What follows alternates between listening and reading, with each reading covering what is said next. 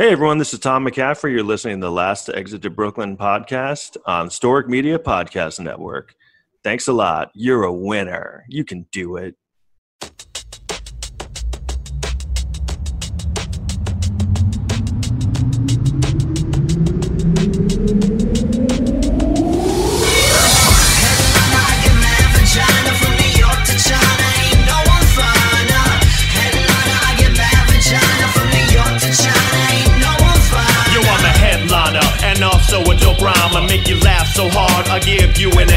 Angina. Making more dough than director Rob Reiner. If you heckle me, I give your ass a shiner. Then diss you with a dope ass one liner on the microphone. Hey, everyone, welcome to the Last Exit to Brooklyn. Uh, how, how are you?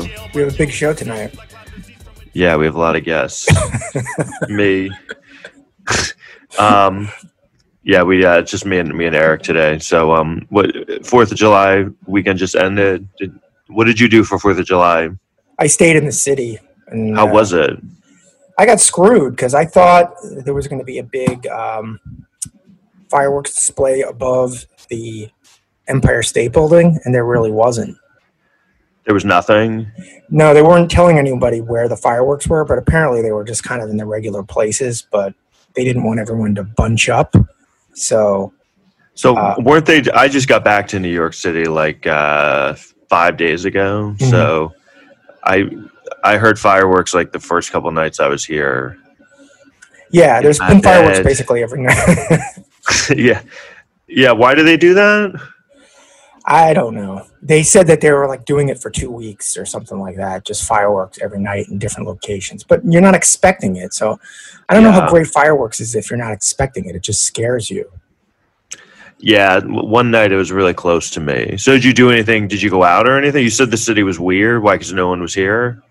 Yeah, it was pretty empty in the city, which is that was Isn't- kind of a sign because usually during the day in the city on Fourth of July it's full and then uh, empty, and then at the night everyone comes in.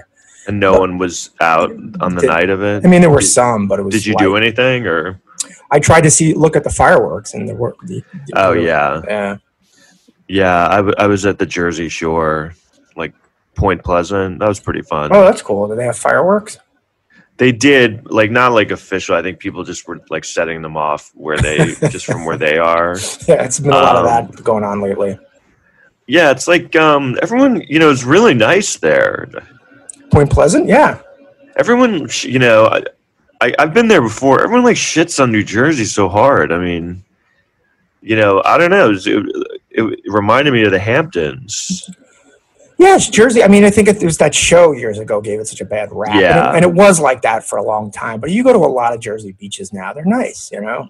They're nice beaches. I guess I went to this one area where like people hang out and they're kind of dirt baggy. But I don't know. I, I remember when I was in the Hamptons, you know, when I was younger, there were definitely areas that had a lot of dirt bags. Yeah, it was, you know what it was? It was like the further west you go out, the, the lower it gets. Yeah, the better. You mean in the Hamptons? No, the worse it gets. Really, like the dirt oh yeah, are like West Hampton and Hampton Mhm. Bays. Quag. Do you ever go to Quag? Yeah, Quag was like Quag was okay. That was like less. Uh, I mean, I think there was some of that, but the the worst was Hampton Bays. That was definitely Yeah. known as like the armpit of the Hamptons. But still, it's like you're in the Hampton. I, I don't know. I never understood all that. I mean, you can you can stay away from the dirtbag part of it by just not going to like clubs and bars. Yeah, but I think the problem is that they make some of those towns like that's the only thing you can do at night. But if you don't, you know, you don't have to go to a club. Yeah. So, um, yeah, it was fun. And then I, we were gonna uh, talk about, um, so but you know this whole thing like kind of what we've been watching, you know, being cooped up because it's still like in New York. You can, I mean, you can go outside, but you can't do anything. Like you can't, you can like buy coffee and then leave. So That's what you, you- can. That's you can do that. Yeah, but still, it's like weird. It's not Mhm. like everyone's like, "Oh yeah, it's opening up," but I mean, not really. It's not like I can go sit somewhere. You have to like go and leave. Well, you Um, can sit outdoors now. That's the thing. Yeah, it just looks. I don't know. I don't like. I I never liked sitting outdoors in New York City and at restaurants.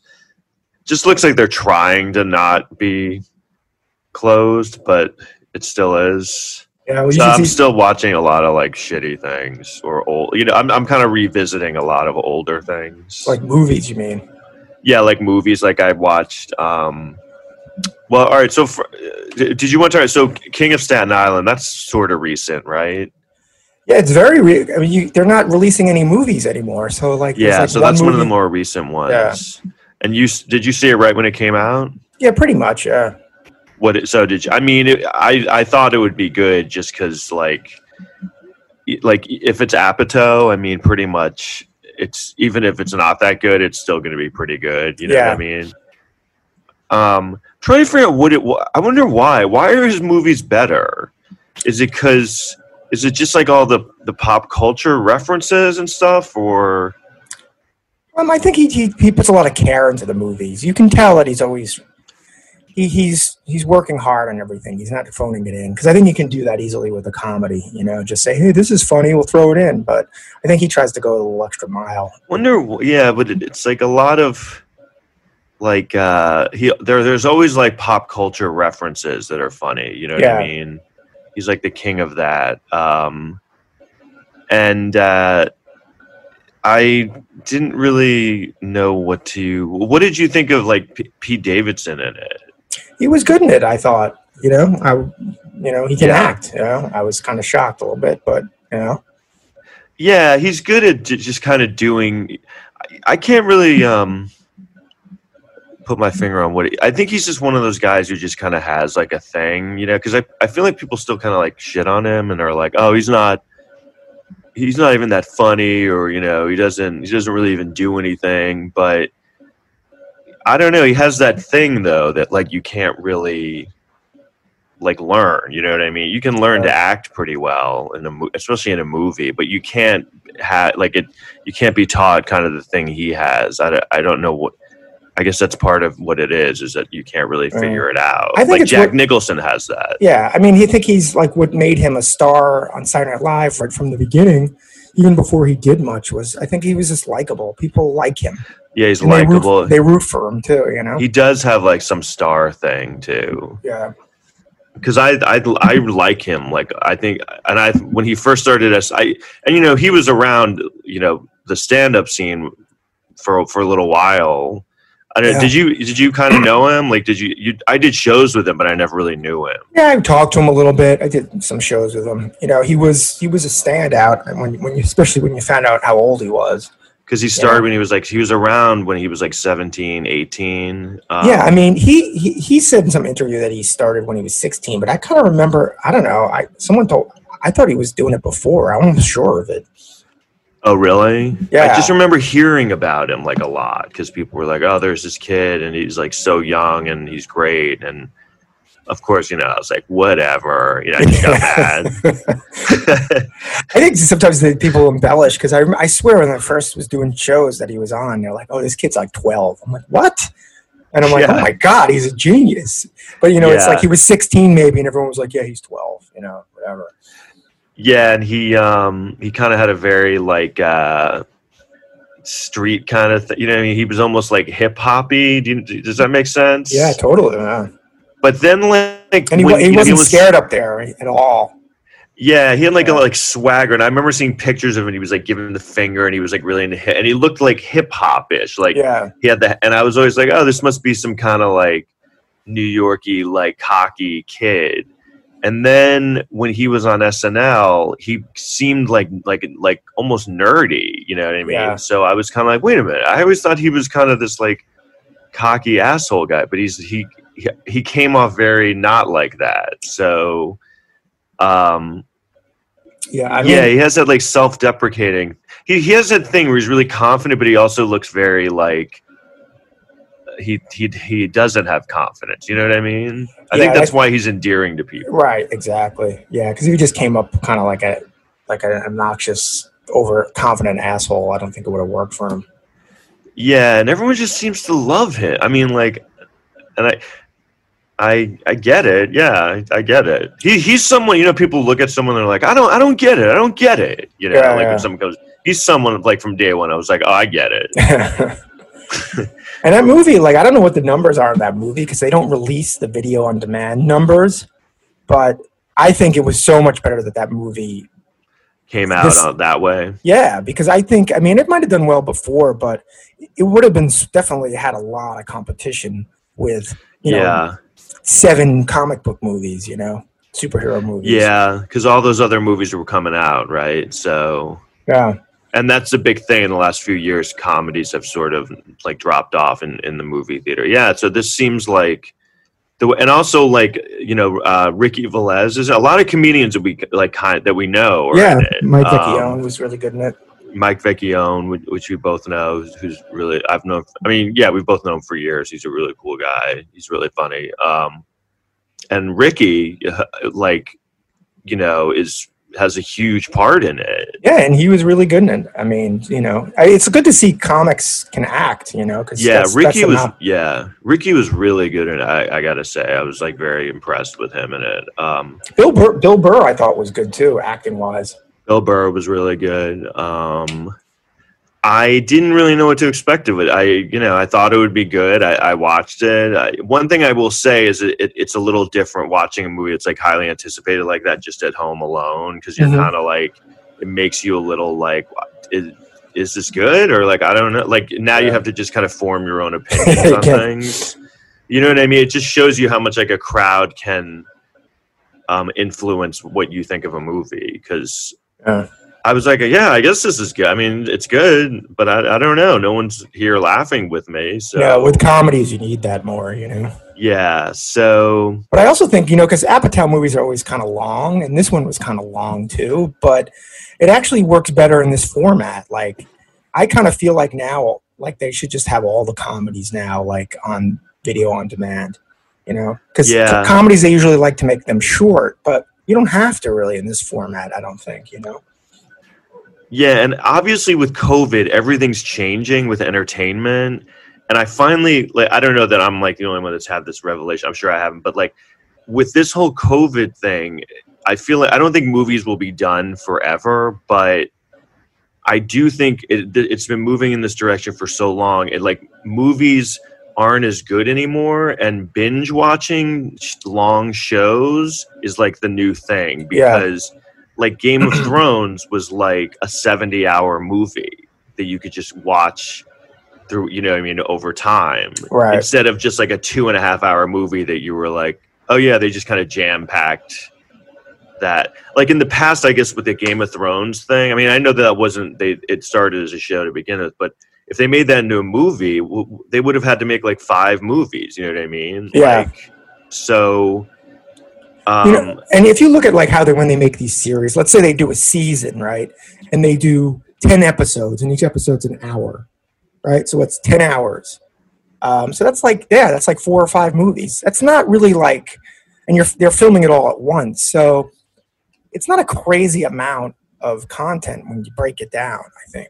and then it's better because they don't have to with movies if they're going to keep continuing the story they make like they'd have to make like four or five sequels you know? Like yeah, they you know and it, it would that was usually bad if they kept making a comedy sequel. Like they kept making like police academy sequels you know and they were just awful. But if you had a show where you just had like three seasons of the show like say like a police academy story you could just continue the story. You wouldn't have to like keep coming up with these hour and a half arcs right. I just right. feel it's weird. It's like the template doesn't work as well anymore. Of like, yeah, here's a movie. Here's the here's the first act, second act, third act, and it's over, and that's it. Yeah. Oh, you liked it? I will make another one. It's exactly the same. Um, but like I've been watching Shameless over and over. Like I've been, Yeah, I've been watching good show. Shameless. Yeah, and that's like a comedy, and it's good because it just it keeps going, but you're never like, oh, what they're they're they're like that couldn't have been a movie. You know what I mean? So movies are just sort of like I don't know, like maybe I'm just older and but they they they're seeming less relevant now. You know what I mean? I think the only issue with like, and I like Shameless, but like a, sh- a lot of these shows, when they go on for a long time, they they always try to top themselves. Like when if you watch Shameless, you're like, you'll watch an episode, and you're like, that's the craziest thing I ever saw, and then they'll just try to top it, and then after a while, Yeah. it gets to be too much. I think. Yeah, and it gets it, it does even with shows like they're Yeah. good. They they get redundant. They keep the the, the same thing. I, I binge watched Silicon Silicon Valley, Yeah, and that's good for three. That's really good for three seasons, and then you can just tell they don't know what to do. Uh, you can just tell they're like, all right. And they, did you watch that? yeah, I think it's funny, but almost every episode is like, oh my god, the company's gonna not make it, and then at the last minute, I think we can, did this once before. It's like kind of Yeah, like yeah. Entourage. It is. It that way. It's like, Yeah. well, they're always like, oh no, we, we should have taken the three million. Oh, now now it's obsolete. Whoa, this other guy wants to be ten million. Oh my god, it's great now, you know. And then the next, step- and it, you could tell they just didn't really know what to. And I- it, I felt like it, it, it became less about the comedy, it became more about like that, the plot of it was Right. like. And I will say, when T.J. Miller left, I think I think that hurt it a lot. Yeah, but you know what the one thing is like why I appreciate The Sopranos because every once in a while The Sopranos would have an episode where not a lot happened, you know. And I remember at, the, at the time people were like, "Oh, that episode's boring," but you know what? Sometimes you got to pull back a little bit and Yeah. have a relax because that's like like a show like Shameless or even Silicon Valley. Like Shameless, the one thing I, and I like Shameless is like it's like so upsetting every week almost. Like there's like how much drama is in this fucking family. Like every yeah, week, yeah. you know, and even Silicon Valley, it's like every week the company is gonna. I mean, so sometimes you need these episodes where not a lot happens, like bridge episodes, you know. Yeah. I like Shameless because it's kind of like it's it's set it's focusing on a sect sect of the population that most people have no mm-hmm. awareness of Would you ever that see even the? exists. Did you ever see the English version? no, but I've I, I mean, is it good? I It's saw an probably epi- better, right? No, I mean I saw an episode. and They they did something very smart with Shameless because it was about like white trash people in, in England, right? So when they made the American version, where do, the most obvious choice would be like having like rednecks from the South. Yeah, but they didn't. They're like, we'll do white trash in Chicago because no one really knew, knew that that was a thing. yeah. And it, I it really worked. like that Yeah. it's white trash, but the, the- it's very indicative of. It's like it's it kind of does it slyly, where it's a commentary of like how America is very unbalanced and Right. unfair. and they're not really like white trash; they're just poor, you know. Yeah, they're really they're just because they're all like really like most they're all like really smart. Yeah, So it's kind of like they're white trash put in. They're they're kind of like these smart people given absolutely no opportunity, and so it's actually like a perfect. I've thought about this because America loves to celebrate people who come from something like that and Right. make it really huge, and then we're like, "Wow, they're so great! They came from nothing." But when those people are just haven't made anything of themselves yet, everyone's like, "Oh, get out of here, you Yeah. losers!" So it's kind of an interesting where you're watching these people given nothing, trying really hard to get somewhere, and a lot of them actually are getting somewhere. So you're kind of watching the American dream happen. So yeah, but you also see how hard it is, and how like when you're poor, you don't have any room for error. You know, basically, it's and yeah. there's you know, and there's a lot of poor people that don't get anywhere, and even they show that on the show where things don't happen for them sometimes. Yeah, and I love how like they're they're how it shows how how how their environment has what it's kind of turned the kind of person they are because there's like there's episodes where like some of them will go to jail and they almost like, like a lot of go episodes. to jail. Right? But like there's one where like the guy like is going to go to juvie and he's like, "Yeah, I want to go to juvie." Like he's not scared of going. Small white kid and he's like, "Yeah, Yeah. I'm gonna. It's gonna help me." And then one kid is in jail and they're like trying to get him out and he's like doing great in jail and he's like, "No, I, I don't want to leave jail." So it's such, it's kind of an odd, hmm you know, like I don't know, not normal people who weren't. I don't know. You just it makes me watching that makes me feel like a total wuss and how like I wouldn't be able to handle things that they're that they're given. You know, and I know it's not you know based in reality. I mean, you know, it's obviously like fake, but still, like it's. Um, I like that because it's it's it's not like you know Entourage is the opposite. Entourage is kind of like the the show starts with them on third base, and Right. then like And they're getting so upset because they don't get a movie, you know. yeah, it's like they get like so it's and so like I, I've been rewatching Entourage too. That's how bored I am. Um and that I don't know if you like that show. I mean, I feel like everyone kind of is like, yeah, that show's fine. Yeah, I mean, it, again with that show, it's like p- critics loved it at the beginning, and then everyone realized it was kind of a bro show, and then it, everyone started, started making fun of it. Yeah, it's um I was I've been rewatching some certain certain seasons are better than others. Um but I don't know. And then so another thing I just was watching last night was Speed um, with Keanu Reeves. Um, have you seen that recent? Do you remember when that came? I mean, you, you, I'm sure you remember when it came out. It was of course, yeah, yeah, Did you like it when it came out? yeah. I mean, it made it was kind of Keanu Reeves' big movie. Um, I mean, he had been in stuff before, but that made him like a, a leading man's kind of sex symbol. And I gotta say, I um, th- that time, like early to mid '90s, everyone was always shitting on Keanu Reeves Yeah. for being terrible, me included. um, but I rewatch him now, and I I really like. He's another one. I'm like, oh, he, he like has the like speed. He like um, that could easily have been a terrible movie, and even though he's kind of like the, the Bill and Ted guy, and he sounds like that Mhm. um he's believable in that movie as kind of like a, a like a bat. he's like a, he's a i was watching he's a really good hero guy Yeah, does that make sense like he's he's really likable and you can tell he's very like he wants to like save the people and um and i also kind of like that he's not like the really like masculine huge buff guy he's just Right. kind of like an everymanish guy but he's still kind of like a bad I, he was like the kind of guy you'd watch and be like you know that's what i'd be like in that situation um yeah, and he had that haircut in the '90s, the one that George Clooney had, that was like a Caesar haircut that was so popular.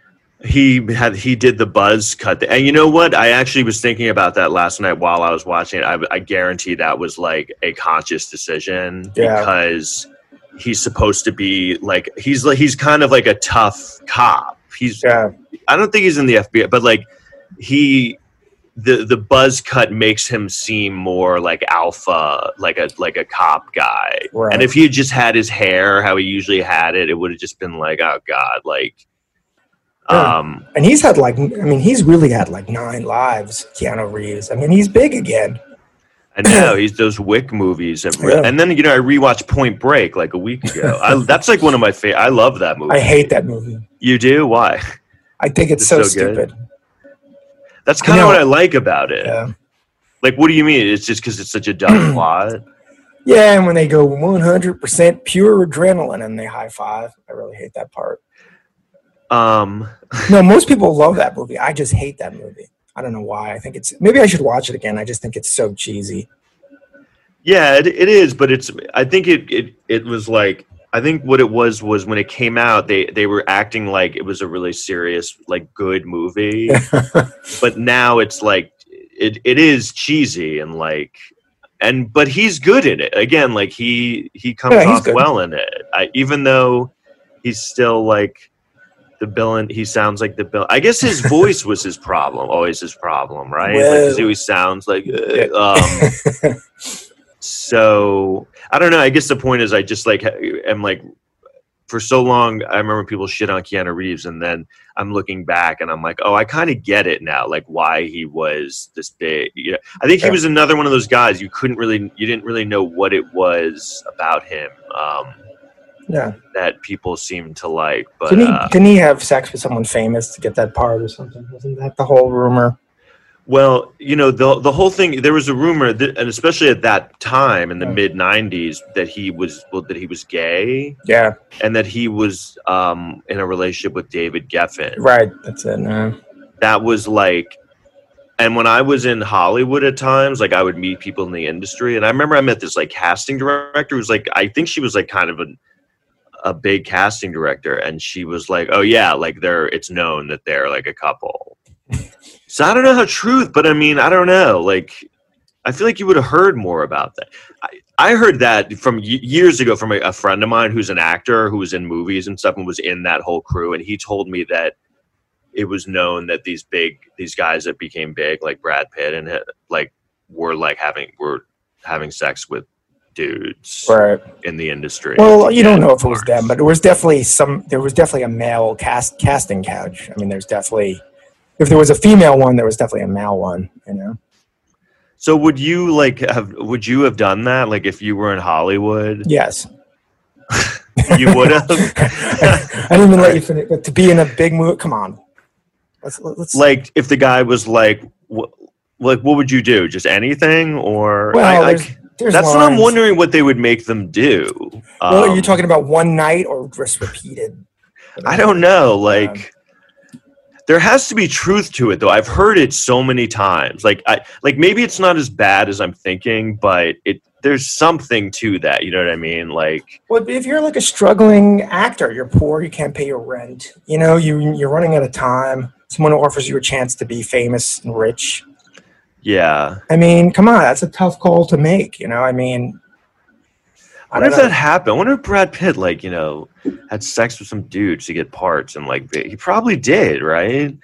I don't know. I mean, look, I know it's he is talented though. You know, I, I, bet you there's so many dudes who did that and just didn't get, and like, got just totally got scammed. well that that would be. that would be Yeah. the, the only reason I I, I hate to like blow ten dudes and find What? out it didn't mean anything. I know that's like, uh, but uh, I, I I don't know. But anyway, I I've just been kind of revisiting all these like, you know, because I you're I'm still kind of like stuck at home a lot, so I'm just kind Yeah. of like trying to find anything to, and it, it's like it's kind of that it's like.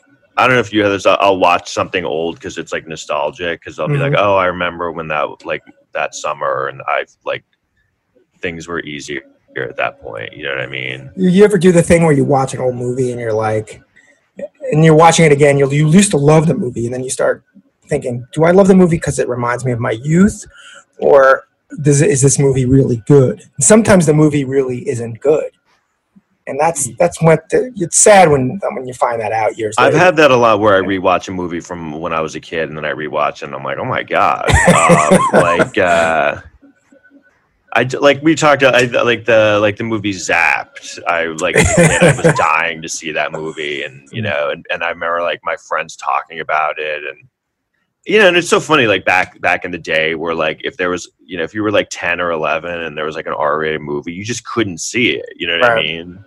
I mean, I used to do this thing in New York City where I wanted to see movies, and so what we had to do, and I mean, I swear, swear to God, you probably had it. like, I would try to see R-rated movies when I was like 11, and they Yeah. just wouldn't let you in. Like they were strict about it. They'd be like, "No, you could." They're like, "You can't see." You know, it's just some like Right. like I wanted to see like um. Uh, there was this movie called Teachers. Do you remember that? It was like with Ralph Macchio oh, and it's do about it's literally just about like t- like teachers in school and it was rated r and they like wouldn't let us see it and it, looking back it's like we we're literally in new york city in the 80s and i just want to go see a movie about school and you guys won't let me see, you know what i mean it's just such an odd Do you think? so they, i used what no, go ahead. Sorry. i was gonna say so we we used to just go up to adults in line and be like hey can you pretend you're like with us Oh, that's smart. we we did that a lot. We used to we did it for like Porky's and stuff like that. You know, I just don't know. Do they enforce that now? Because it's like, I mean, you can't, you don't, you don't let a twelve-year-old in to see a, a rated R movie. He can just say, "Okay, I'm just gonna go home and watch porn on my fucking computer." Well that's what I'm thinking too. Yeah. You can find it online. Yeah. Um, I don't- I think kids aren't as into going to movies as they were like when I Right. like like when we were young because we didn't really have anything else. No, and again, they're not. And the only movies they do want to see are like superhero movies, which they go out of their way to make them PG-13 just for that Yeah. reason. Even the Do you know what Deadpool the first PG thirteen movie was? the Gremlins. No, it was uh, Red Dawn. Oh God, I think it might have been because of Gremlins though. yeah. like they said gremlins was too scary to be like a pg Th- that's kind of why they like parents started complaining um and then another one i was rewatching was um silent night deadly night do you remember that No, no no. I mean, I've heard of it, but that's the santa claus m- horror movie right. Do you remember it came out in 84 and it was like really controversial because like parents picket moms were like picketing it because it was about santa claus murdering so they were like how can you disrespect christmas now you're making kids um I remember people getting upset about the last Tem- Temptation of Christ. yeah Yeah, that was a few years later. but that was like wasn't that just kind of like wait no you mean the passion of the christ no, the last Temptation. Yeah, the that was the one in the Dafoe. eighties. What? With Willem Dafoe. Yeah, I mean that you know was like kind of sacrilegious. They said, you know, I mean, I saw it once. It, you know, Oh, it's it's with um yeah Scorsese made it right. right? a Scorsese Jesus movie. How did not? How that? How did that not become a huge hit? Well, did I mean, yeah, kind of like I've, you never really hear about it anymore. It did get a lot of flack, I remember. Um, but that I do remember Silent Night. I, so I was doing research on Silent Night, Deadly Night. You know, first of all, they made like eight of them. They kept going straight to like they Yeah. just um, eventually started going straight to video. Um, really? Feels like Yeah. the first one should have. Yeah, the first one's like it's kind of bad, but you know, what? like you know, it's one of those. I think like Tarantino and, and Robert Rodriguez love it or something. Oh, something. of course. So it's got. s- But Some yeah, you know what I mean. Like Tarantino always loves these weird like movies that. Was it supposed to be funny like that Krampus? Did you see Krampus a few years ago? Yeah, I, I yeah, it was okay. Yeah. Um, it was supposed to be like Gremlins ish. Uh, where it was yes. supposed to be kind of funny, um, but also a horror movie. Um, Silent Night, Deadly Night is just a full on horror movie. It's, ju- it's really cheesy though, and it's it, and it, it is kind of disturbing. It's I could see if you were young. And the the thing I remember about it is that and Nightmare on Elm Street were coming out the same day. yeah, that was good. and I remember being like, like I saw the ad for Nightmare on Elm Street and the one for Silent Night, Deadly Night, and I remember specifically being like, that Nightmare on Elm Street, that looks like shit. I was like, Silent Night, Deadly Night, that looks amazing. Um, and Silent Night, Deadly Night opened really big, but then they they took it out of a lot of theaters because of all the like, you know, controversy. Do you remember this too? This was the thing I remember young. I don't know why I don't remember Silent De- Night, Deadly Night. That's weird. Go. But there was a time where, and I guess is where it was before NC 17, where Mhm. they would come out with movies, and they'd usually be they were horror movies usually, and they'd be they wouldn't be rated R. They'd be like no rating. I think it would be no rating, but it would be like no one under 18 can see the movie. Not you- even like with your parents. Well, you know the, the original, like so. It was originally they would have X on stuff like that, right? yeah. Like Midnight Cowboy uh, was rated X. Um, Yeah. Clockwork Orange. yeah. So and that was fine for a while, but then all of a sudden, pornography started using X for their movies. Yeah. So an X started becoming a kiss of death. That Right. if your movie was rated X, you, you're like Yeah. porn. So they had to change it. But I think for a while between X and NC-17, there was like nothing. Yeah, They- and they I wrote. I remember in college, I wrote a paper about the NC-17 rating because it had just come out, and like Mhm. they they just are using it in '91, and it was more for like artsy movies that were like adult theme movies. Right. Yeah, that they didn't want to give an X rip. But I remember there was a movie in the '80s called Maniac. Have you ever heard of that? it came out in 1980 or 81 Mhm. and it's like this horror movie and it's so violent and that was a movie that they were that the ad said no, No. it it just said no one under 18 can see this Well, that's interesting. um and don't- like i what no, go ahead. And i just remember you know and again i was like so young i think i was like 10 when that came out i was just like oh my god like what like what is this movie you know and like it was like So you no so one wanted could to see, it, though. yeah. Well, like, and I mean, I think I was like scared to see it because, like, I was like, no one under 18 can see this movie. Um, and then I saw it years later. I think when I was like 30, it was on Yeah. one night at like two in the morning. I watched it. It's so like violent. It's like, it's really, But but that kind of stuff made people want to see it more, like young people. yeah, but I don't think that, I guess you, you probably could have seen it some, you know what I mean? Yeah, like because you somewhere. sneak into the theater and you're like, hey, you tell your friends, guess what I saw? I remember shit like Yeah. that going on. You know, and it still, I guess it still goes on because when Deadpool came out, I know the first Deadpool was rated R. And they were like, yeah, this movie can't make money because only teen kids want to see this and they can't go to a rated R movie. And then the movie made like all this money. So yeah, it was like one of the biggest, wasn't like one of the most successful superhero movies. yeah, like profitable. So obviously, all these kids were sneaking into the movie, you know, or there was a bunch of 40 year olds seeing the movie 20 times, which I don't think is the case. So yeah, I, think it's um, like there. I don't know how. I just remember as a kid. I remember as a kid trying to when I was like ten, I would try to go see PG movies sometimes, and they wouldn't let us in. I remember that. Oh, you know yeah, the Gram- you know the Gramercy Theater on Twenty Third that is now like they have concerts and stuff. oh yeah, that was a movie theater, right? That was a movie theater, and that was like known as the strictest one. They because they only had one theater. so you and uh, so see the Muppet movie over and over again? You know what I um couldn't get in? They wouldn't let us me into was um this movie uh, this movie with Chevy Chase, Oh Heavenly Dog. Oh God. Like I think that's PG. Benji's in it. and I think I was like seven, and I think I went to with my sister who's older, and they wouldn't let us in. I couldn't believe it. well, you cut a break on that one though. I know. I, well, I mean, you know, at, at that time, I probably would have loved it, but I don't know. It's, I always think about that because New York was so dangerous at the time. It was so weird how like they wouldn't let us into movies. You know, like how, I, I just never, I never knew why anyone cared so much. Yeah. You it's know, kind of funny they- how about Chevy Chase's career because, like, I think for New years he was just making such garbage after he left Saturday Night Live. this was like 1980, maybe. So Yeah. I think it was like he had done. He they were trying to make him like a movie. I mean, he was a movie star for a while, but I think Right. like the the first few he made didn't like Foul Play. I think was one of his first ones with Goldie Hawn, Right. and then Oh Heavenly Dog, and then he made like. Um, Well, he was in Caddyshack, but he wasn't really the star of Caddyshack. So I just rewatched that too. yeah, Um, have you have you seen that recently? yeah, like a year ago. It's not that funny.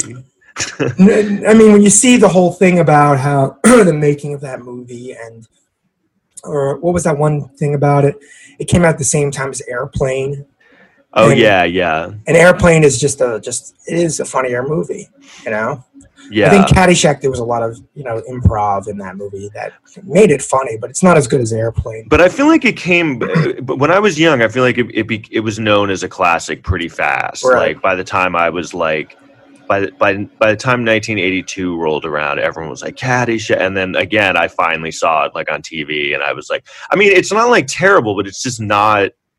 Um, I I also think it's just movies are just different. So Yeah, it, it kind of still hold people still watch it because it's a sports movie. So they'll throw it on a lot of these sports networks when they have no programming. Probably they did it in the last few months because it's technically a sports movie. And as sports movies goes, it's probably up there as one of the best, but that's a low bar. Yeah, and it's also like all those guys at the time were like Right. so huge. It was like you know Bill Murray, uh, Chevy, Ch- and oh, and uh, what you know what's it, Rodney Dangerfield's probably the funniest part of the movie. Yeah. That's what's like interesting about it too. Che- like Chevy Chase is okay in it, but he's not like one of the funnier parts of the movie. It's You know what? Just, Yeah. What? Uh, No, I saw this Bill Murray, Bill Murray movie recently. What about Bob? Yeah. What? How? How? I've never seen that whole thing. You know, it's so funny because it was directed by Frank Oz, who you know he was Fozzie Yeah, Bear no, I- and Yoda and stuff. But he was actually a really good comedy d- director. He directed these are the movies. He directed Little Shop of Horrors, which is not bad. Yeah. Uh, what about Bob? Um, Dirty Rotten Scoundrels. Yeah. Dirty Rotten Scoundrels. be- yeah. Um, uh, Bowfinger, which I think is a great movie. Yeah, Um, my friend from high school is in that movie. Oh, was he? Who? Yeah, he has a, he's he's has kind of a small part. You know, you remember how um because the move the whole thing is that they don't have any money, so they like they go don't they go to like the border and just capture like four Yeah, yeah, yeah. Mexicans? He's one of those. He's one of them, and they make hit them the crew. Yeah, my so my I went to that guy's wedding, and Frank and they did this. Frank Oz was at the wedding, and um, Frank they did this you know weird ceremony like where they did the the vows and stuff around like a tree in a circle, and they had like four different people do the I don't know like you know deliver the what do they call them when they like marry them. They had like four different people do it, and Frank Oz was one of the people. Oh, that, really? Yeah, isn't that weird? Yeah, Um, I mean, and you know, also he directed In and Out. I don't know if you ever saw that one. No, I, I- I heard that was good. It was Frank good. Oz directed that? Yeah, and also um, the original uh, Death at a Funeral. Uh, oh, really? which Yeah, I he- saw in the movie theater, and I remember dying when I saw that in the movie theater. It was Peter Dinklage's one of his first big roles. oh, really? And um, he's in Blues Brothers. He's Right, in guys. Blues Brothers, yeah. But as a director, I mean, you know how we, always, we sometimes we talk about like these mainstream comedies where there's just not a lot of them anymore. Yeah. He's good at directing those type of movies. You know, the kind of Um, movies where everyone could kind of think is pretty funny. Yeah, I think he kind of doesn't get a lot of. I people think I think people kind of like underrate him as a director, like a Yeah. comedy director. But yeah, Dirty Rotten Scoundrels is like is what is a classic. So Um, funny. And um, yeah, Bowfinger's pretty good, and you know, I feel like that movie's so underrated. Bowfinger. yeah, it's pretty. I, I should rewatch it. It's a I think really it's like- funny. Yeah, it's like Eddie Murphy to me, his best performance. I really? Yeah. Wow. Um, Not his best movie, his best performance. I uh, yeah, I actually went to the set of that movie. You did? Isn't that cool? Yeah, because I was I went to LA and my friend was doing it. Um, and I remember he was like, "Hey, yeah, I, I like had just flown in." He's like, "Hey, yeah, come right to the set because I'm going to be there." And I was like, "All right." And I I showed up to the set, and you know, there's like these tables, I guess, where people were eating, and like um, there was this guy sitting there who just looked exactly like Eddie Murphy and I was like standing right ne- like right near him, and I was like, "Wow, that's Eddie Murphy." And then I looked, and it, wasn't Eddie. It was just Aw. like his stand-in, I guess.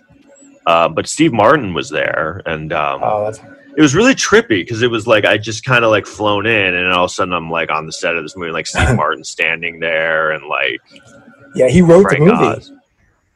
Yeah, Steve Martin wrote it. Yeah, um, but you see Eddie Murphy in that movie. You know how he would be in those movies where he would play like five different people, and he's usually four of them are in a fat suit. yeah, You know? But in this movie, he didn't do that. It was just him and his yeah. He just played the two guys. yeah, and they were just. It was, you know, I just feel like that was his most underrated performance. That's funny. I feel like I'm- feel like no one really talks about that movie. Kind of like came. I think it did okay, but it didn't really like. didn't it didn't destroy it did okay but it's very inside i think that's the problem that people had with it but Yeah. it's it is a funny uh you know kind yeah. of- Have you have you have you been watching anything anything else? That that's what stood out to me. Is like well, it's really funny too because now whenever like like I'll perform at Dangerfields, it's always really weird being there because there's all these pictures of the like the cat the Caddyshack people like Right. um and uh, there's pictures of them at Dangerfields from like the Caddyshack like premiere party and oh, stuff. wow.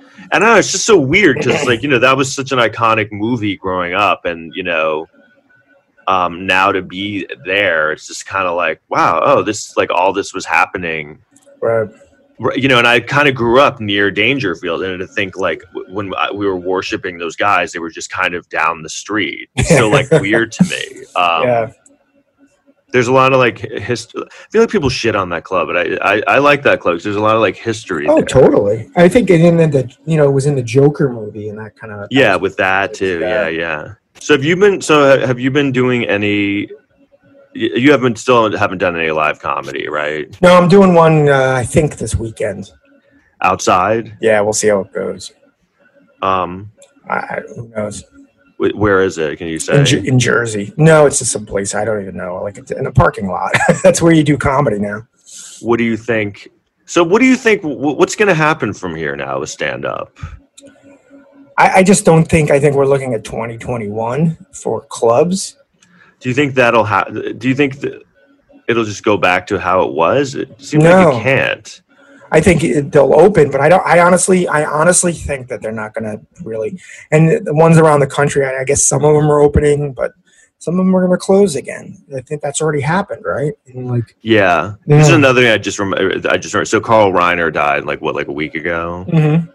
That was a pretty big. I mean, you know, yeah, he was hilarious. I mean, he's He was a- another one that made those like a lot of those classics. did you ever see that 2,000 year old man thing? No, I, I mean I know about it, but I've never watched. Is it funny? It it's him and. Mel Brooks. because they're kind of like I guess they're they're ad libbing a lot, you know, and uh, it's just Carl Reiner was a great straight man. He was good at setting people up, even though he was funny on his own, Yeah, and uh, you could just see, you know, like he's setting these jokes up because he knows what's going to make Mel Brooks be really funny.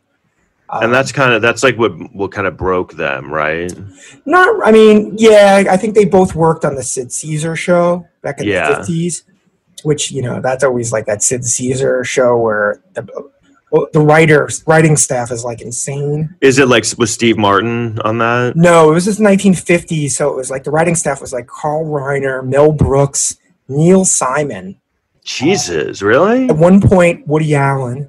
Oh my god! Uh, this other guy, Mel Tolkin, which he, he basically created All in the Family. He was like Yeah, the yeah. main guy, not Norman Lear, but and um, I think it was Neil Simon's brother. There was like a few other. But you read the list and you're like, oh my, g- like some of the biggest people ever in Hollywood or comedy people. And then I guess he, um, he he's uh, they they say that that two thousand year old man kind of like um, started his jump started his writing career, and then I think I think do- it got him on TV more. I think, yeah. And then, like, I think back then there was, we know, when when there were less movies and so it was, I don't know, in that comedy scene, it was a lot smaller. And I think if you were in that scene, you know, as a writer or something, you could just they would like gamble on you to make a, a movie. Yeah. Like I think I got a I got this feeling that like when they were for comedy movies, a lot of the studios and people were kind of like, okay, you guys seem like you're like really funny and know what comedy is, so you guys should just make. I like I saw an interview with Harold Ramis and I forgot who. Someone was like, "Yeah, you should," because he was a writer and I think he was performing stuff. But someone was like, "Yeah, you you look like you you should be a director, like direct a movie." Like so, then they were like, "You should direct Caddyshack." right. So he kind of got it just because. I mean, I'm sure there's more to it, but it was just he was sort of in that world, and they were kind of like, "Yeah, yeah, you look like you would know how to like direct a comedy." Well, especially because of the confidence. Like, imagine back in the day if Mel Brooks, if you're like a studio guy, and Mel Brooks comes in to pitch a movie, he probably does it in such a great way. You know, you could see Oh yeah, yeah. He would sell that shit. You know. Oh yeah, he seems like he he would have been a very yeah. He was very um. Or he's still. I mean, I don't know. He he's like 98, right? Yeah, I think they were best friends. That kind of it's sad. You know. But do you um so because you know Molly, our friend Molly Heckerling, who you know she was telling us her so Harold Ramis was her dad. Um, she was telling me that there was some story about when he was first directing Caddyshack that he didn't even know like how to like where to point the camera. Do you remember that? I think I remember that, She yeah. told some story about that, like that he just was so green as a director. Like someone was like, "No, you can't aim it here. It has," because he was aiming it where there were like like the crew was in the shot or something. That's funny. Um, I just feel like now they wouldn't give you. They just give you like no chances. You know what I mean? And I know it's different. It's more like the idea of you know that they would just let someone direct a huge, huge comedy movie. Um, I just feel like they don't give a lot of people the shot. You know, what I mean? they're like they're not going to give like a, a comedian writer, you know, who hasn't like completely developed the thing themselves. They're Right. not just going to give hand it. It's like they, if you're going to do that, you have to like completely. But, but on the but on the opposite end, you could just do it yourself, and you can finance it through a Kickstarter. I mean, it's like it's been done. You know, like- right. It's just of the- hard to like break through. well, I mean, yeah, it's hard to break through like the studio thing, but I think it's much easier to do things on your own now. Yeah, I think you can do it on your own, but I think it's hard to get the audience. Like you, you a Yeah. lot of times people make things, and there's so many things being made. It's hard for it to like latch on. Um, I don't know. It's just funny because, like, you know, I know when I was younger, I, I, I watched these older things, and and I'm like, man, I, I wish like this, I would want to do this and that, but then I'm like, I, we live in a totally different world now. and It's not like that. You know what I mean? And you got to think, you know, like a lot of the people like our age, even a little younger, who are in comedy, probably really successful, are in it because of all those movies and all those people. You know what I mean? Mm-hmm. I don't know. I mean, around our age, I guess. Yeah, but I think if sometimes young people don't even think about like the barriers because there's less certain ways there's less barriers because you could just make In comedy, you mean? well you could just you know you see comics a Yeah, you in they, can. they're big on TikTok or Instagram and Yeah, that's true.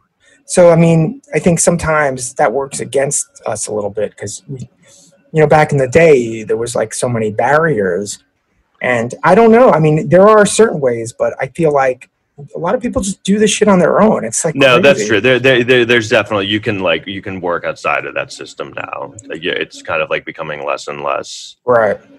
uh, Um, important to deal with with them. Um, so yeah, and have you been watching anything else? You've been wa- I, I also was rewatching Richard Pryor's Live on the Sunset Strip. Oh yeah, that's good. Yeah, again, that was another one that I was rewatching. I remember as a kid, I was like, "Oh yeah," because I just I don't think I even understood it really, but it just seemed cool to like it. But you know, and I, it's sacrilege. I mean, I, obviously Richard Pryor is like you know great and stuff, but I was kind of like, man, this doesn't really like I. It just didn't really resonate with me at all. Oh, anymore. really? Like, like you know, he's good, but it's so different. It's like like I would say I was. I saw some video where they were talking about how Dave Chappelle surpassed Richard Pryor, and, and a lot of them were like, "No way, Richard Pryor." And I, w- I would say, like hands down, Chappelle is funnier Sure. than Richard Pryor. Well, especially comedy dates kind of easily, so it's hard to watch some stand up from 40 years ago and say that's hilarious. It's just hard, you know. Even though I, I've rewatched like Eddie Murphy's like Raw, and I still think it's really funny. Yeah, I mean that's I guess how well that holds up. It does hold up pretty well. Yeah, I don't know. I guess it's, but even some stuff with Eddie Murphy, you're like, ah, this seems hack. But because everyone's like has um copied, I don't know. It's just like the older I get, the the the more I, I see how hard comedy is. The old like Yeah. younger, I was like, oh yeah, com. You know, I know everything about comedy. Now I'm just like, oh wait, comedy's really hard. Um, it's about to get it- and- much harder too. It's gonna. Get I know. So I, I, it's just it's also hard because every the, what's really hard too is like you can be the greatest comedian, be the funniest thing of the time, and then like when things change, the, you know, it, it, tastes change so much, and comedy changes so much. You know, well, think I mean? about how, how comedy was kind of getting difficult to do before the pandemic. You know, audiences were getting more sensitive. yeah. know, growing people groaning a lot of jokes. Think about what's going to happen when it comes back after the pandemic and the whole, you know, um, racial uh, Yeah. unrest. It's gonna. People are. Gonna, I can't even imagine how sensitive these audiences are going to be. You think so? You don't I think, it was so. like the opposite effect? No. Probably. I, I don't. What was that? Oh, that was fireworks. I, I, I wonder if, yeah, I don't know. I wonder if like stand up will just become a. Th- I mean, it'll, it'll it'll still exist, but I don't know. It definitely seems like it, there's going to be some kind of shift of. I don't. I don't know what it's going to be, but you know what I mean. It's when you look at it and um, 15 years, what what's stand up going to be now? You know what I mean? Like, It's just going to be one of those things where it's like you can talk about everything, but you know, certain subjects. If you talk about it a little bit, it's just going to be difficult to get through. You know, Yeah. unless you have like this fan base that uh, is coming you to miss see you. doing it? You must, right I do, I do, but I'm a little worried about that whole thing. Just judging from what I've seen doing virtual shows, I think audiences are getting more sensitive, and I think it's Really, be- even on, on the virtual shows? Yeah, because I think it's even less like it's more based on what you're talking about because it's not performance driven. So they're really kind of listening to what you're saying as much as you know what you're doing up there.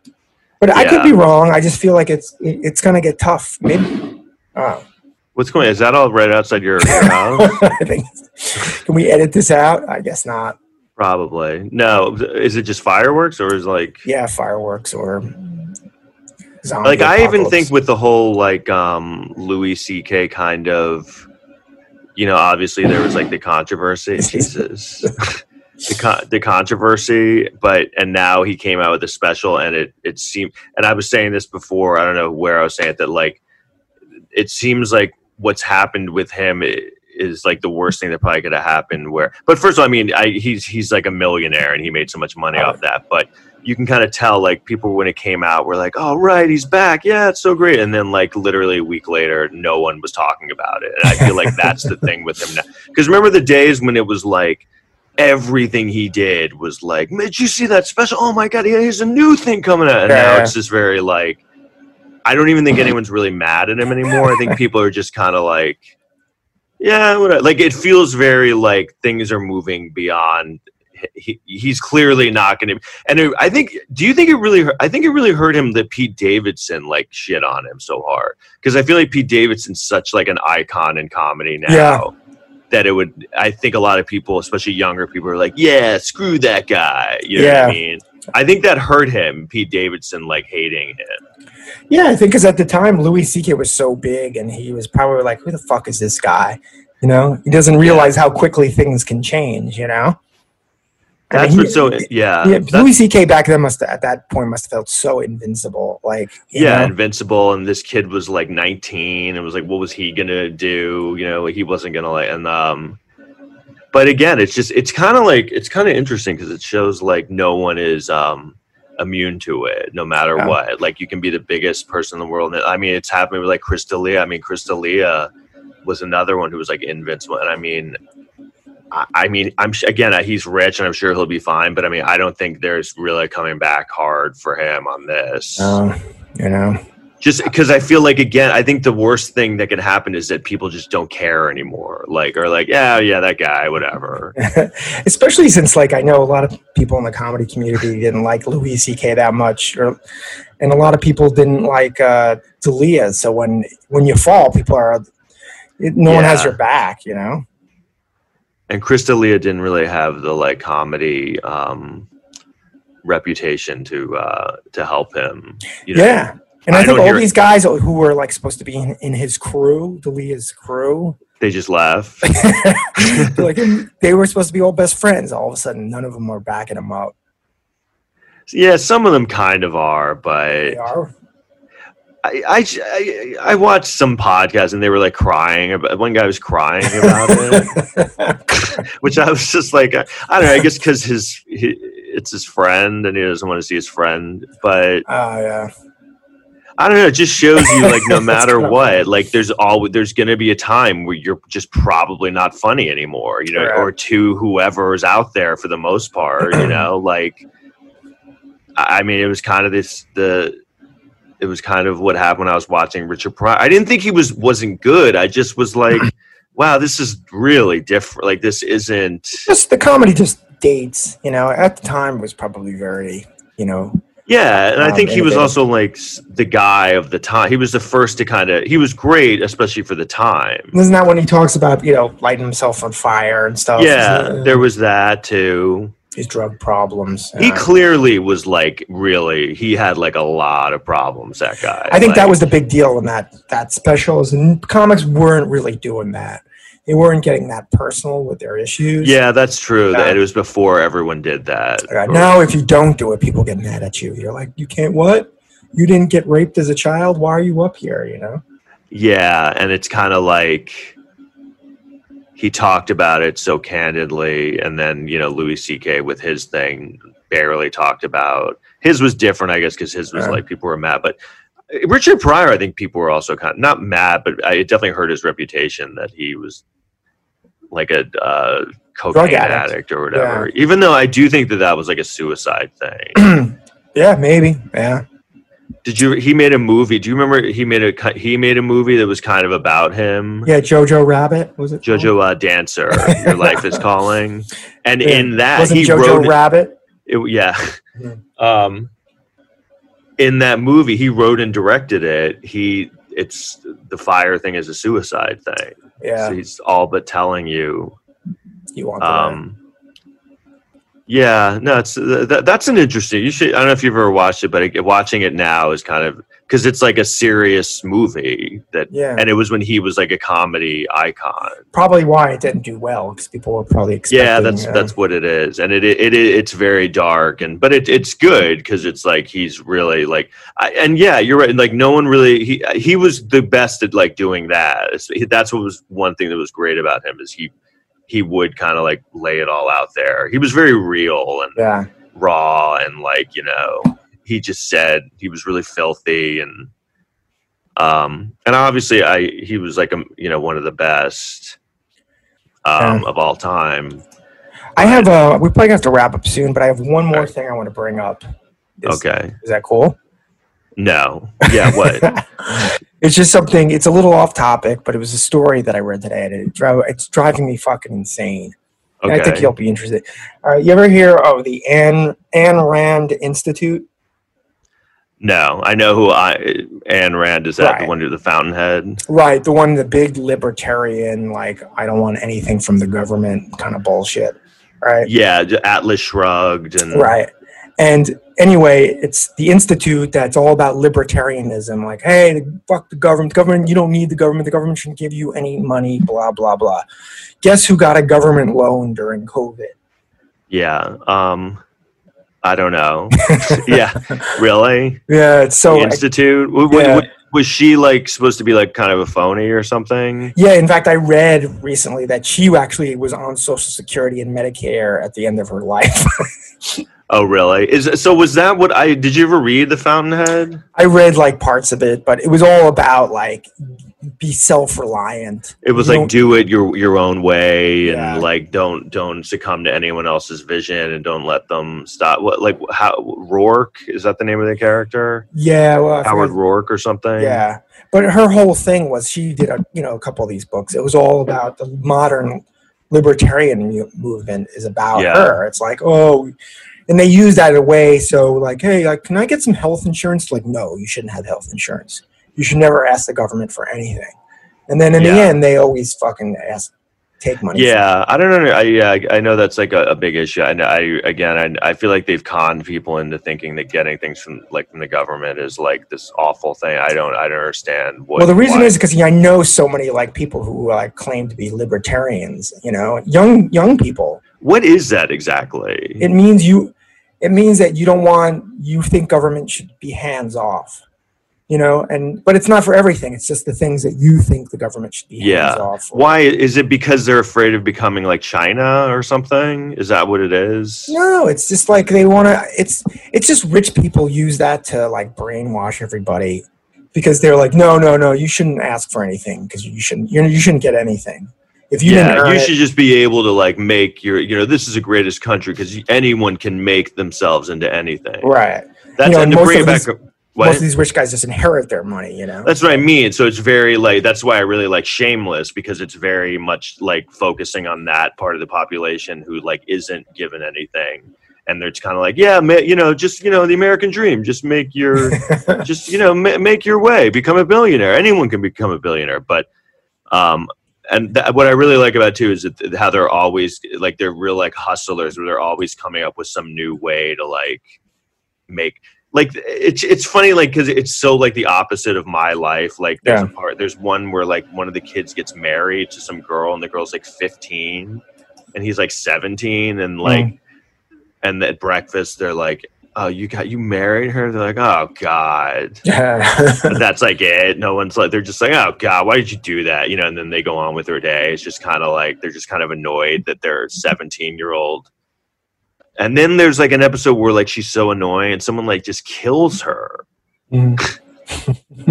and i almost i guarantee you that kind of shit you know no Yeah, one like happens. bats an eye but it's almost like in that world if you're if you're struggling so hard that you, you those are solutions you have to like come up with you know what i mean Yeah. Well, the, the the guy who was like one of the founders of this group, Grover Yeah. Norquist. You ever hear of him?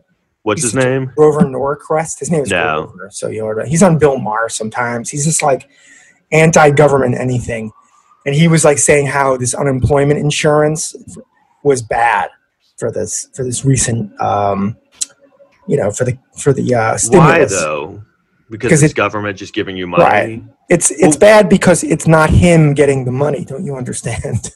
it's poor people getting the money. so they just don't want poor people to have any money is that what it is That's the whole thing. So because they know the that's an interesting philosophy to because what what what changes? You know, there's such wealth and equity in this country. What's the only thing that that stops that is by giving just directly giving poor people money. yeah So if you don't, is it do- just they just want poor people to just die off is that no? They just don't want people to you know to rise up and they want a caste system in this country. yeah You know, and if you're I guess that's what it is. But we already kind of we have it pretty much. yeah, but it's Even- been it's been made worse in the last thirty or forty years. You know, because Yeah. they've destroyed unions, they've hollowed out the middle class, you know. And you know, you hear always hear these stories about like like Mitt, you know, Mitt Romney or Trump. They're like, oh yeah, you know, I'm I'm a self-made man. Well, originally I got a loan from my dad, you know, for Yeah. a million dollars. It's always that story, you know. Yeah, George Del. Yeah, like those are the guys. Yeah, and it's like those are the guys that like with all the power, the ones that are like, like, like W. That he was kind of like a failure for for years, right? And then, Right. then he finally like he, I guess he bought a baseball team and finally had some. Yeah, he got money, but he traded off his. You think he made his money on it? No, no, I know, but I mean, even he was like he was with all the money and chances. He was he like failed over and failed, over. yeah. But And that's, that's true. It's it's kind of like if you're poor, you get like you don't get a lot of chances to fail. You get like yeah, you it's you have to be, and that's even you have to be more um, safe with your choices because you're like, if I fail, let's say you have a family, you're like, I can't. No one's going to bail me out. That's it. Yeah, and I do, and I I think you know people get caught up. I think young, what happens to people is, especially if they're poor, they what what kind of does them in and keeps them down is like having kids. Yeah. Like they just will. They have no thought of like control. Like they'll just have like the, it's people have like you know. I, I remember seeing this a lot on the street. I would see like you know like a homeless family. You know you know, and they'd have like three or four kids, you know, and they went, and I'm like, dude, what, like, why do you have three kids? Like, Um, you were, I'm sure you were already homeless with like one or two kids. but you don't know. I mean, people might fall. I mean, again, it's like you don't take chances. You can't take chances at that Yeah. point. It's like you can't have like two kids and say, I'm going to invent TikTok. It's not going to happen. Yeah. You got to work at your nine to five job that you'll probably get laid off from, you know? I feel like you can't have kids anymore if you want to like move They up. they don't make it like this. They always say pro family in this country. They do nothing to encourage you having kids. I, I mean, yeah, I, I, I think, you know, I, I have friends who like have kids and they're like, and then, you know, you go through a divorce and then they have to pay all this money and yeah, for, forget about that. To have the kid, it usually I know someone they, they tell me they had a kid. It cost ten thousand dollars in, in the hospital. Jesus. I'm like, why are they? Why are we charging people to have to reproduce? I don't know how I and I don't know how people. I mean, I think people now people are having less kids, like most people. Right. But I mean, I feel like when you know when like our parents' generation, it was like normal to have like five kids. Well, yeah. Also, to keep the society going, you everyone has to have like more than one kid. You have to have like two Yeah. point one kids, and we're not we're not up to that anymore. You know, the only people who are are immigrants who come here. I like now that I'm older and I understand, you know, like like making money and having a job, how hard it is. Like, I wonder how, like, I I almost guarantee you, like when I came along, like my parents were kind of like bummed out, like because I was the third kid. Yeah, they're probably just like, oh no, It's over. not another one. um, it's just funny to think that like you're probably a burden. Um, I don't know. I mean, some of these, some you see- level. yeah, you see like some of these people with kids. It's like, like you'll see people on the subway with like three kids, and they're like making the go of it. And you're like, how the hell? And, and you, you kind of look at them. Maybe you maybe you just misjudge them, but you see like "Hey, that person can't have such a great job. How are they fucking doing this? I have no idea. Yeah. That uh, I'm I'm always blown away. You can't by- say welfare because you know what? Welfare does not give you that much. It just doesn't. They must just. I don't know. Maybe I feel like what you got to do is like just marry someone and get divorced, you know, and be a woman. I, I mean, I feel like that's like your best chance. I don't. I don't even think that's a thing because it's like people, men. It's not like all men are making money now, and a lot of men won't pay. No. I, I know, but I mean that's what I mean. Get you find some. I remember like I was thinking about this the other when I when I started law school. Like I was in school with like these twenty three year olds, and they were all like a lot of them were like engaged, you know. And I was like, "What are you doing? What are you're engaged? You're you just started law school in New York City, and like Yeah. you've already like." I don't know. I just, I, I, if I was like, you know, I was single in law school. I still am. But uh, if I was 22, 23, I feel like when you're 22, 23, you're, you're, you don't know yourself really and your hormones are so raging that that's like when it's kind of like getting a tattoo like a lot of people get tattoos when they're like so young Right. and don't know anything yet and they're just making those choices i feel like that's when people end up when they get married and have kids is when they're like so young and they're just like yeah this is a good idea yeah and then Yeah. they're like oh fuck But that's not the path. I mean, like you can get married young and have kids, and you could still get divorced. And the guy, I, that's the other thing, because like I've been on a lot of these groups recently, and they're talking about unemployment, and they, all these people, all these men are chiming in saying, "Can they garnish your your child support payments?" Like apparently, I think there's just a lot of dudes out there who aren't paying their child support. Yeah, there is a lot of that. Yeah, which makes sense. You you know, look, if you don't have the money, you don't have the money. You can't just say I'm gonna like. Imagine if you had to pay child support. Like you have to come up with that money every month. It's like Yeah. Goodfellas. Goodfellas. Fuck you, pay me. You know. Yeah, it's like So so when someone gets married at 22, that's not means ever. It's gonna be happy happily ever after. sometimes I wonder, you know, like I, um, you know, like Eminem had had such a, um, you know, he his his dad left him when he was like a, a baby, basically him and his mom, Yeah. and you know he like hated his mom. Like you know they were re- they were really poor, and um, and then when he became big, you know, he was always rapping about his dad, like hate, like he clearly has a lot of unresolved right. anger at that guy. And um i his dad like died recently. And um i was wondering what's so it's kind of like almost an experiment. Like i i, I wonder if eminem's dad had stayed with him and been a good dad i don't think there would have been an eminem do you know what i mean be like Eminem, the ophthalmologist. You know. yeah, you know, it's it's just such a weird like it's almost I, I guarantee he wouldn't have been um motivated to do that. You know what I mean? But, Um but for every Eminem story about someone being motivated because their dad left, there's like 99 stories where the dad left and the fucking kid is just fucked that's up. That's what I mean. Yeah, and clearly he got really lucky, but it's Yeah. it's such like an amazing um when you think about things like that where who knows what would have happened. Like I I, I like the fact that he was so angry and never and and had that that horrible childhood you know was something that like made him decide like I'll go through anything to like show this guy that- Yeah. to like become successful like I'll do you know and like even to the point of like I would like you know what he was probably like I'll sleep with some like some dude you know seriously like well that's where it comes back to that like Yeah. like you don't you know it's it's easy to be like well because i mean he was he again is one of those people he had no, he was like the people like on shameless he was one of those people like no opportunity yeah. um and i don't know it's like it's such like the american thing we we, we we ignore everyone until they do something good and then all we like lift them up like Mhm. you know, like Jay Z is his hero, but I mean Jay Z made his whole career like he was able to fund his career on like selling crack and Yeah. breaking the law, and it's like, but now it's like, oh, well, that's cool as long as you like made it. what was he gonna? What was Jay Z? He was in the. He was in the inner city. What was he gonna do? Get a job at Google? You know. that's what I mean, though. It's such like uh, you know, they they they don't want to give you any chances, and then like he was like, well, fuck it, I'm I'm doing, I'm gonna do what I have to do, and then Yeah. But that's not what you're taught to do. You know, you're taught like you can't, you have to play by the rules. And he was like, I'm not playing by the rules. Like, fuck this. Yeah, and you probably someone's smart. Like some people who sell crack, are like, I'm gonna sell crack until I get killed. And he's probably he was probably like, I'm gonna sell crack until I make enough money to get out of this. yeah. I mean, he was obviously smart about like he he had like somebody he was funding, but it's just I don't know. Just- I, I think of someone I read, someone wrote a book uh, a few years ago, and they one of the chapters was about how about that how Jay Z is held up as this like huge hero to the society, but it's kind of like at the same time we tell kids like don't you know don't you know play by the rules and don't ever cheat. And it's basically this is a guy who like cheated as well i mean because he kind of had to.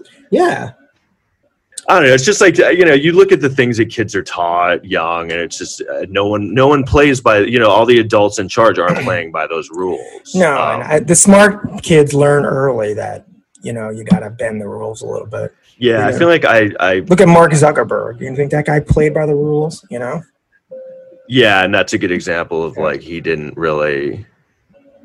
I don't know. It's iffy what he he clearly did shady shit, you know. But yeah, it's almost like you have to. I don't know. I mean, he wasn't like flat out illegal, but he fucked everyone over. No, yeah, he definitely had to do, he, you he, he definitely had to do like shit, like shady shit. Yeah, and that, that's a, I think that it's just a it's just amazing. You never hear those that side of the of those stories. It's always like the American, you know, the American ultimate, whatever it is, is always just like the result. Like, Yeah. well, if you get here, then it doesn't really matter how you got there.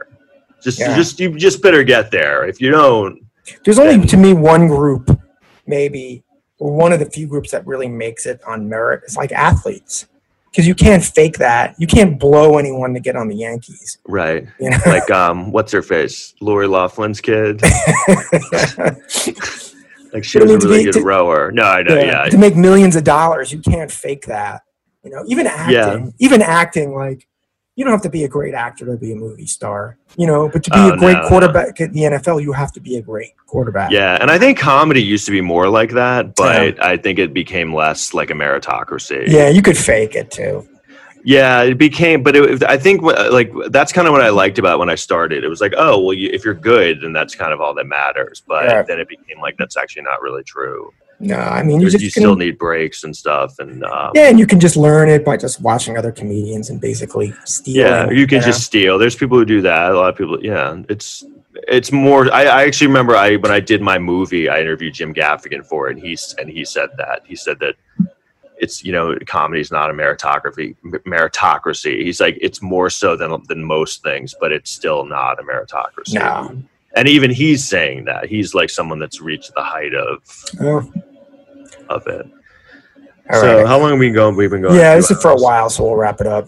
All right. Um, cool. Well, it was a good episode. This was good. So we'll we'll be back. Uh, I, I think uh, next we'll be back next week with an episode. I Yeah. we- a We'll have some- we have a great, up. we have a good big guest coming up. We do. We have a really big guest coming. up. Keanu Reeves. Keanu, yeah. Um, so we'll uh, see you next time. Thanks a lot. All right.